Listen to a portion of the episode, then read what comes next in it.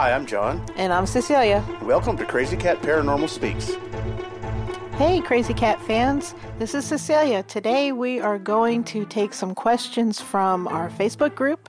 There's been a lot of questions running around, and we've kind of got kind of got a list going here. We also have a caller calling in with the, some questions that he has had, and we're going to do our best to answer as many as we can today. Welcome, caller. What's your name and where are you calling from? Uh, Jerry Taft. I'm calling from Temple, Texas. We understand you have some questions for us. Uh, yeah, I did. You know, I listened to some of your podcasts, and and I just had uh, uh, well, a couple questions. First one: uh, Do you feel threatened by anything when you're, you know, on a site? That's a really great question, Jerry. Thank you for asking. Uh, with all the investigations that we've done in our lifelong experiences, I can't say that I've ever felt any kind of danger or or maliciousness or anything like that on an investigation. Um, we usually do a walk around when we first get to a site to try and get the vibe. And if something feels off or something feels uncomfortable or something gives me what I like to call the, the itchies or I can't breathe or something like that, we will immediately amp up the protections that we use to, to keep ourselves safe while we're on the site. Uh, and if it really kind of feels bad to us, we're, just not going to do it. We're going to turn around and walk away and let somebody who maybe has more experience dealing with malicious entities and things like that handle it. Uh, I know my limitations and I know John's limitations, and we're, we're not going to risk ourselves for that. But I have to say, honestly, uh, the only time I think I've ever encountered anything bad it was twice. Once was in a cemetery at a mausoleum, uh, and we we didn't stay and the other time was at a museum we were in in Vegas and got really really sick and dizzy in one of the rooms and left the room because it was too much for me to deal with. And what was your second question, Jerry? Well, another thing I wanted to ask was can you tell whether if you're in a place where the entity is a female, a male, or a child, or even an animal? Oh, absolutely. Uh, usually, when I go through my walkthrough, I can pinpoint the who, the what, the where, the how many, uh, male, female, kitty cat, puppy dog, crocodile, whatever. Uh, I think what happens, especially if somebody is sensitive, if the spirits can sense that there's somebody there who can feel them or see them or hear them, they're going to go to whatever lengths they can to make sure that they're seen and heard. I think I'm fortunate. I'm not sure everybody would think they were fortunate if if this was them but I can I can not so much see with my eyes, but I get a mental image of the spirits around me. So I can get an idea of what they look like, uh, their height, their age, the time periods. A lot of times I can figure out what kind of time period they're from. Uh, and, and like I said, it's a mental image more than a physical image. I'm not sure everybody would agree that this is this is a, a good thing, but for me, it has really helped out in our investigations because it helps me pinpoint uh, what we're dealing with and how many we're dealing with and, and how we need to do our investigation and our research. Hey Jerry, does that answer your question for you? Uh, yes. One other thing, away, my brother would get up in the middle of the night, go to the restroom, and he could swear that my father was in the family room smoking his pipe. He could smell the pipe, and he just felt like his presence was there. Uh, have y'all witnessed anything like that? Actually, that's pretty common for visitations to, to come in the form of a scent, something familiar. Uh, if somebody smoked a pipe their whole life and suddenly you are thinking about them and you smell a pipe. When my ex husband was 43, he passed away suddenly. Uh, he didn't have a heart problem, he didn't have any kind of problem like that, but he, he passed away from a heart attack. His favorite soap was Irish Spring. That is the only soap this man would use was Irish Spring. All the time Irish Spring.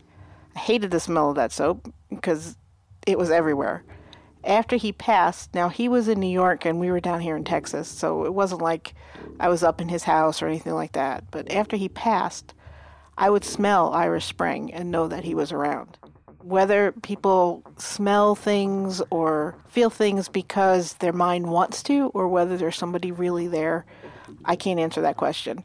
I can say that it's often a comfort, so accept it at face value. If it's a comfort to think that that's your father, your mother, your cousin, whatever, then by all means go for it. Thank you, Jerry, for such great questions. Thank you for calling in and, and sharing your thoughts with us. Now we're going to turn to questions from our Facebook group. So they've been PMing me questions and they've been pinging me questions and texting me questions and whatever other formula you want to use, DM. So, John, since I've been talking nonstop for the last five minutes, I think it's your turn to answer a question. What do you think? Sure, I'll answer a question. All right, we're going to start you off with an easy one. This comes from Eric from our Facebook group. Will you return to any of the previous spots to check up on more activity?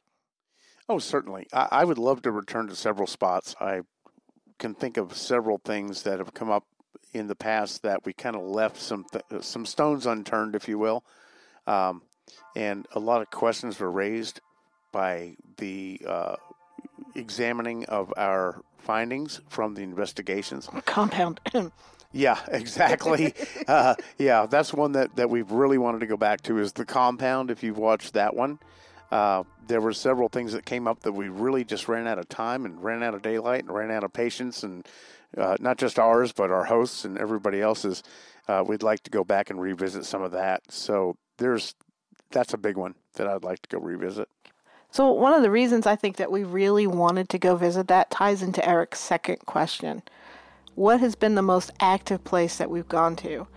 And I'm going to agree that it was the compound.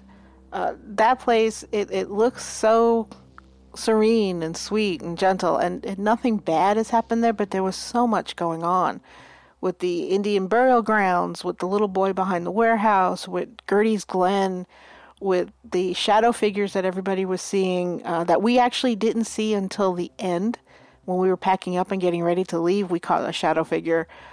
Uh, saying our names on the SB box. Yeah, that was huge. That that was a huge thing because it was not only crystal clear, but it was our first and last name, and it says our last name and calls it out as our last name, and both of our first names, and both our first names, and it was that was pretty incredible, and I would love to go back there, and I have to say that's probably been the most active place we've been to that we've investigated.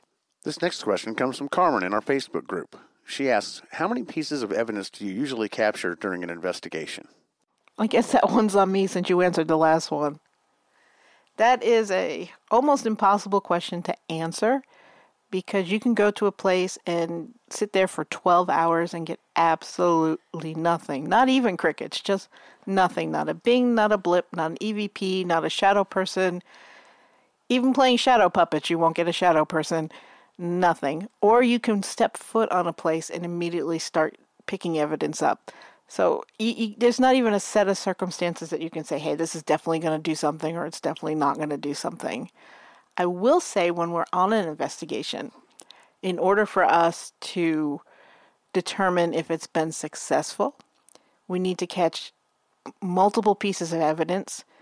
Uh, if they if they go hand in hand with each other, and I say it that way because I can't say corroborate very well, then we know that we're actually catching something and we'll consider that successful. For instance, when we were doing a recent investigation and we got an Ovilus response that was intelligent enough to be answering what we were talking about at the same time that the EMF meter went off the freaking roof. And then when we turned around and said, please stop with the EMF meter, it stopped immediately. Uh, that that was a successful. If nothing else had happened that night, that would have been successful investigation for us. This next question, I believe, is for both of us, and it comes from somebody in our Facebook group who wishes to remain anonymous. But John, you can go ahead and start since I talked the last time. What started your interest in the paranormal? I think for me, it's mainly uh, a validation that there's something more beyond this life that we know, the only life that we know here on earth. So it gives me comfort to know that there is uh, an afterlife to some degree. And while the afterlife of those that may be stuck here between realms might not be, uh, you know, the, the pearly gates and heaven and, and standing next to Jesus and being with your beloved cat uh, in the afterlife that you can hear in the background, all those things. Uh, just the fact that we have souls and we have beings that are still here with us even after they passed on to the next realm gives me a sense of solace to, to know that there is something to look forward to. My experiences when I was younger kind of led to my interest. When I talk about growing up with it, I mean I grew up with it. One of my earliest memories, I think from around the age of three, could have been four. Uh, too little to remember that far back, I guess. Um, I saw Goofy coming out of the wall. You know, from Mickey Mouse and all them, Disney, I saw Goofy coming out of the wall, and behind Goofy was a host of other Disney type characters. And I was awake, I wasn't dreaming that I could tell. And I think my mind went to Goofy and Mickey Mouse because at three or four years of age, that's what it could process is that's what it was, but definitely saw something coming out of the walls. And I will tell you, from about that age till I was about mm, seven or so, I could not sleep with my bed up against the wall. I, I, had to sleep all the way away from the wall. Uh, I, I couldn't handle being near the wall because that always stayed with me. And even now, in my advanced age, it still stays with me. And just from an early age, it, it spawned that interest when I was young, young, young, I mean, we were doing, my cousins and I were doing uh, EVP sessions and things like that because of all the experiences that we, that we had. And that kind of just led us moving forward to wanting to understand it more and to learn more. And the more we learned, the more we experienced, and it just kind of snowballed from there.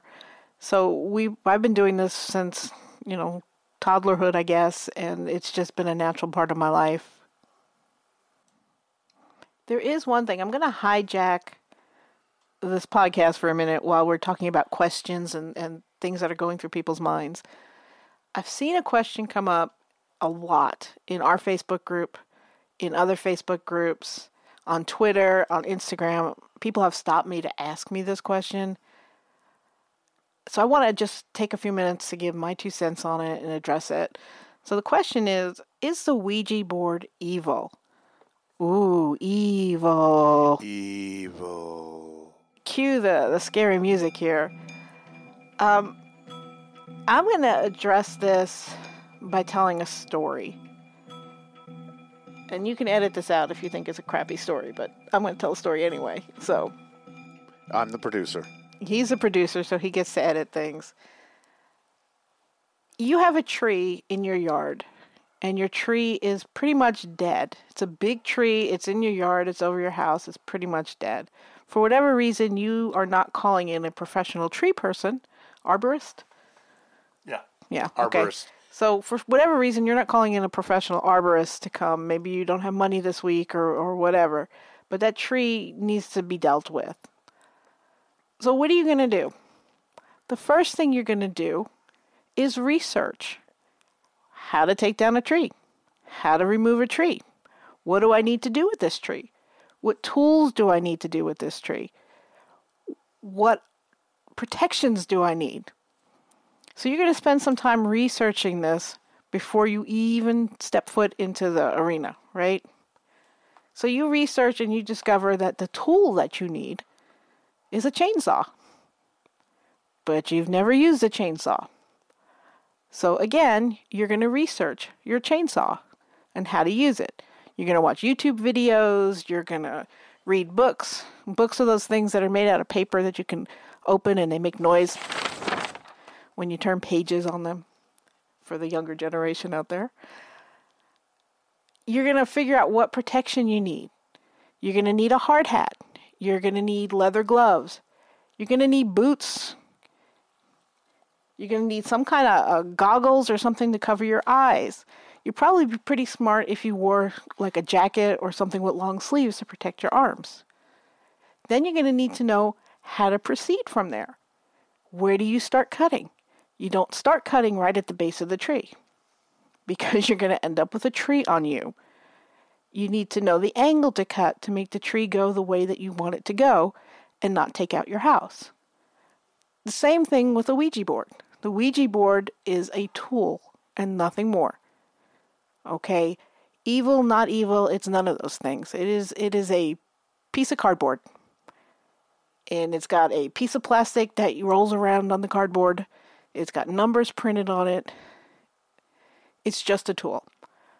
It's on you on how it's used. It's on you to research the proper way to use it. It's on you to know what tools you need to protect yourself. What's your hard hat? What's your goggles? Where are your gloves?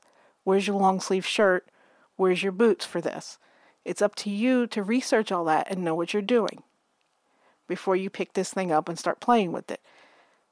The board itself is just a board. Okay? Unless you pick it up and smack somebody with it, it's not dangerous. But it, trust me, I've picked pe- I've picked them up and smacked people with them. it does hurt when you do that, and that does make it dangerous on that level. But as far as summoning demons and things like that, that all goes back to learning how to use it properly or calling in a professional. If you don't know how to use it and you're too lazy to research, and yes, I'm being a little harsh here for a reason, if you're too lazy to do the research and you're too lazy to set up the proper protections, call in a professional or forget about it altogether, and that would be even better. But the board itself is not evil.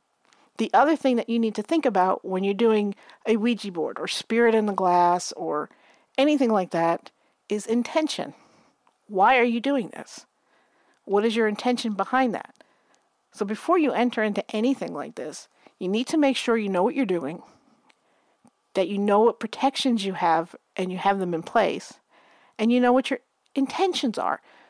Because I can guarantee you that you may mess up a ritual, but the spirits can, can tell your intentions behind it. If you're not sure or you're not comfortable or you think the board is evil, don't touch it. Just don't. Leave it alone. Just walk away from it and find something else to do with your time because that kind of thing gets communicated through it. But the reality is, it's a tool. And if you ever want to sit down and have a discussion about it or you want to learn about it, you can always reach out to us and, and you know, we'll, we'll talk to you about it. Our final question comes from a Facebook member, and that is what's coming up next?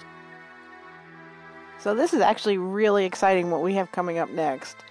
We are going to spend the night at dun, dun, dun, the Haunted Hill House in Mineral Wells. Woo! This has actually been on one of my bucket lists for quite some time, so I'm looking forward to seeing it. Uh, we had an unexpected furlough this week, so I'm home from work this week on vacation and was looking for something to do and there was a spot open and we said okay let's go. So we are going to pack up the truck. We're going to head on up to mineral wells which is about a four hour drive five hour drive if we want snacks and bathroom breaks. And we're going to spend the night in what is said to be one of the most haunted bed and breakfast type of places in texas. We're going to approach this investigation a little bit differently than we usually do when we get called in to go somewhere to do an investigation or there's a place that we want to go and check out because we've heard rumors or whatever, we typically sit down and investigate the area first so we know what we're getting into. And I've done that with Haunted Hill House. I've been doing a lot of investigation and research on it this week to try and figure out what's going on and what's true and what's rumor, what's urban legend. However, for a different perspective, I've made the decision to not do any research whatsoever. I'm going in completely cold. I know nothing about the site. I know nothing about the history. I know nothing about the individual rooms or what other teams may have uh, discovered or found or validated in any of these places. And why would you do that? Well, you know, it's kind of odd. I should probably have been the one that did your role, and you should probably be the one that did mine because I am the least sensitive in this group. So, uh, but for whatever reason, I have decided to be the one to go in completely cold and just see what I can find uh, firsthand without any pre knowledge whatsoever of anything. Well, and something we're doing just because this is this is my bucket list and I'm very excited about going here.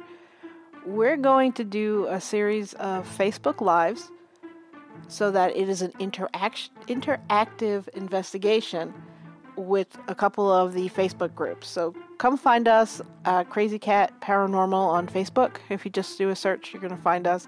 And come join our group if you want to be part of it. Uh, where to set equipment, answering questions. If we start capturing things, we're going to turn on the phone and we're going to quickly go on live so that you can see it live. Just all sorts of interactive events are going to go on throughout the night. Um, so make sure you come out and you, you check us out. And again, Crazy Cat Paranormal on Facebook. Come join us so you can be part of this.